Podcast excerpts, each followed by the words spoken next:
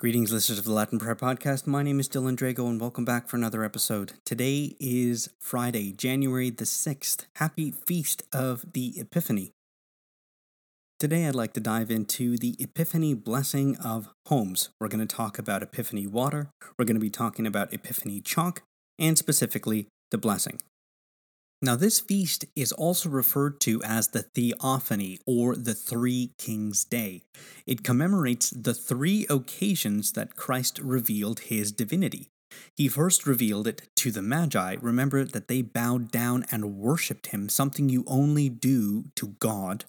He revealed his divinity again at his baptism, when God the Father said and pronounced those words, which we'll go through in just a second, and through his miracle at the wedding feast at Cana. Now, it's generally accepted that all three of these have occurred on the same calendar day. So, even though they happened at different times, different years, all of those three happened on the same calendar day. Now, before we dive into the blessing, let's just talk about what happens at Holy Mass on the Feast of the Epiphany. It is common knowledge that on the Feast of the Epiphany, Epiphany water is blessed as well as Epiphany chalk, which will then be used to bless homes in the following weeks. However, in some cases, and you'd have to check with your parish priest whether they're going to be doing this, gold, frankincense, and myrrh are also blessed. It is customary to bring small special gold objects with you to Mass and they will be blessed if you sit in your pew with them and expose them. And examples of such objects could include wedding bands, rosaries, heirloom jewelry, etc. It is advisable to bring a container to transport the holy water, as well as a container to place some of the grains of incense and a piece of blessed chalk into this container because you're going to then take it home with you to perform the blessing and the little pieces of incense, if you save five pieces of blessed incense, you could put those into your own family paschal candle for this Easter. When we get home, we're going to sprinkle the Epiphany water, which is then just going to be the holy water that you use for the year, into each room to bless it and to protect it. Now, this holy water is reminiscent of the Jordan River. It serves as a visible reminder of Christ's divinity. At his baptism, remember we mentioned that before, God the Father announced, quote, This is my beloved Son in whom I am well pleased. Jesus revealed himself to be God. Now, usually, the blessing is done by your parish priest. Now, if a priest is not available, the father of the house will perform this blessing instead. And we're going to dive into the blessing next. Now, this blessing is very simple. With the Epiphany chalk, an inscription is written on the inside lintel above the front door. The series of numbers, letters, and crosses changes only slightly from year to year. So, at the start of year 2023, the line will read as follows You would write 2 0, then a cross, then the letter C, then a cross again, then the letter M, then a cross again, then the letter B, then a cross, and then the last two numbers of the year, 23. The four digits designating the new year appear at the beginning and the end of the line. The letters have two meanings. They are the initials of the traditional names of the Magi Caspar, Melchior, and Balthazar. They also happen to abbreviate the Latin words Christus mansionem benedicat, which translated means May Christ bless this house. Christus, which is Christ, mansionum, think of a mansion, and benedicat, which is blessing. So the letters recall the day on which the inscription is made, as well as the purpose of the blessing. The three crosses represent Christ, whom we invoke, and the saintliness of the Magi, now, this inscription is made above the front door so that all who enter and depart this year may enjoy God's blessing. This blessing adds a Christian dimension to the traditional observance of the first month of the year. The inscription is made of chalk, which is a product of clay, which recalls the human nature taken by God's eternal Son in this holy season.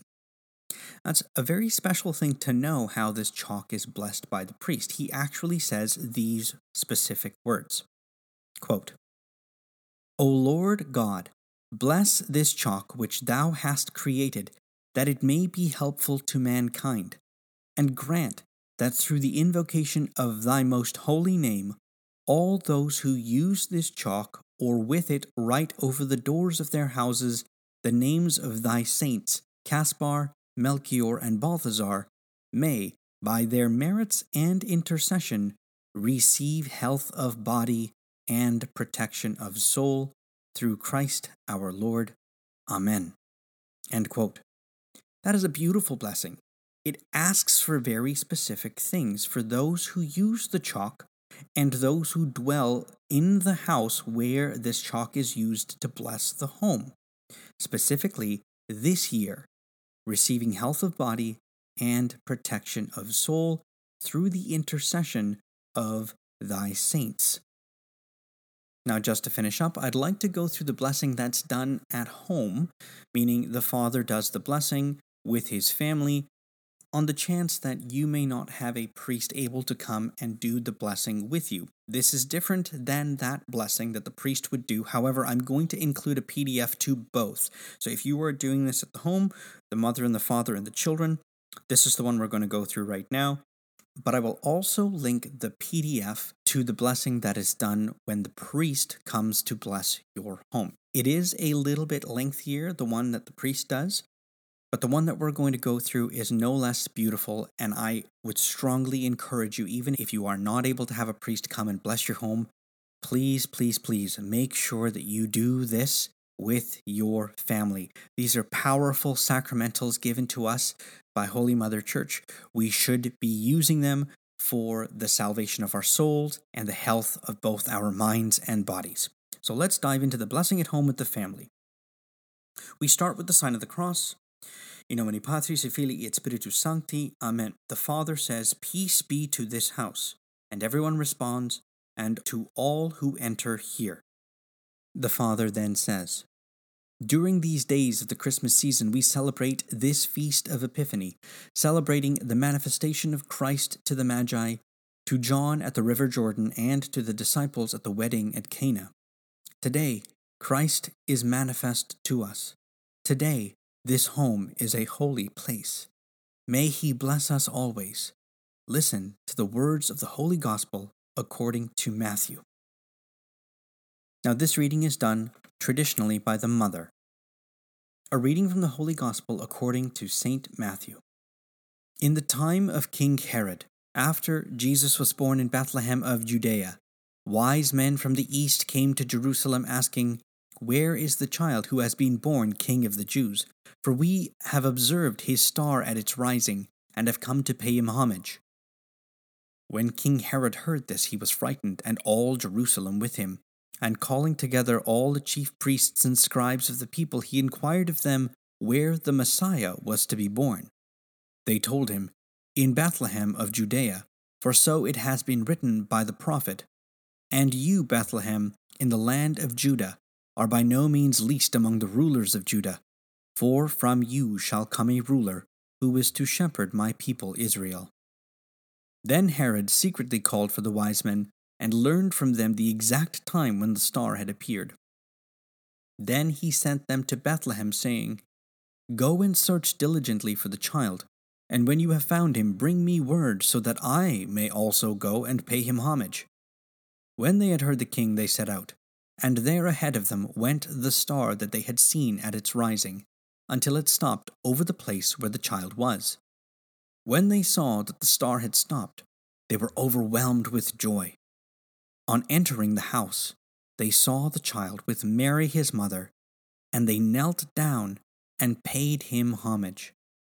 Then, opening their treasure chests, they offered him gifts of gold, frankincense, and myrrh. And having been warned in a dream not to return to Herod, they left for their own country by another road. The Gospel of the Lord, Laus tibi Christe. Now the father makes the inscription with the chalk above the door. The inscription is 20 cross C cross M cross B cross 2 3 while saying, May Christ bless our home with the prayers of Saints Caspar, Melchior, and Balthasar. May Mother Mary and Saint Joseph remain with us always. Amen. And now, the children will then read together. Good and gracious God, we ask your blessing on this doorway and our home. May all the people who walk through this doorway search for Jesus with the faithfulness of the wise men from the east. When we come into this doorway to be filled with family and friends, show us that Jesus is here among us. When we go out of this doorway, help us to bring Jesus with us in our hearts, in our words, and in the things we do for others. In the world outside, let us see Jesus in every person we meet. Help us to live this year in the way that Jesus taught us. Amen. Now, if your Christmas crib is still up, the family could then finish with a carol here. And if you think about it, the most fitting carol would be We Three Kings. You can inscribe the front and the back doorways and any other rooms in the house as you wish. It can be done on the inside or the outside of the doorframe, and this is a wonderful thing to do with your family, your friends, or even just by yourself. What an absolute beautiful way to start off your 2023. Now, 2022, for a lot of us, may not have been that great a year. In fact, when I think about it, 2022 has been the most difficult year financially for us, as I was not able to continue working for the majority of the year due to my health challenges. And although the income that came through the podcast helped, we were far from a stable level for me to be able to podcast exclusively. Now, my goal for 2023 is to give more to this ministry, to this podcast, than I have ever in the previous years. And I leave its financial success to your generosity and in the hands of God. So, especially to my patrons, without whom I would not have even come this far. I would like to finish by praying for them, their families, their intentions, that God may bless and reward them greatly for their kindness and their generosity.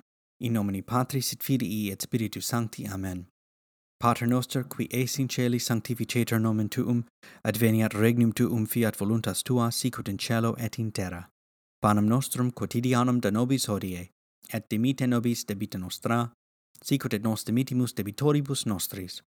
et ne nos inducas in tentationem, sed libera nos a malo. Amen. Ave Maria, gratia plena, Dominus tecum, benedicta tu in mulieribus et benedictus fructus ventris tui, Iesus. Sancta Maria, Mater Dei, ora pro nobis peccatoribus, nunc et in hora mortis nostrae. Amen.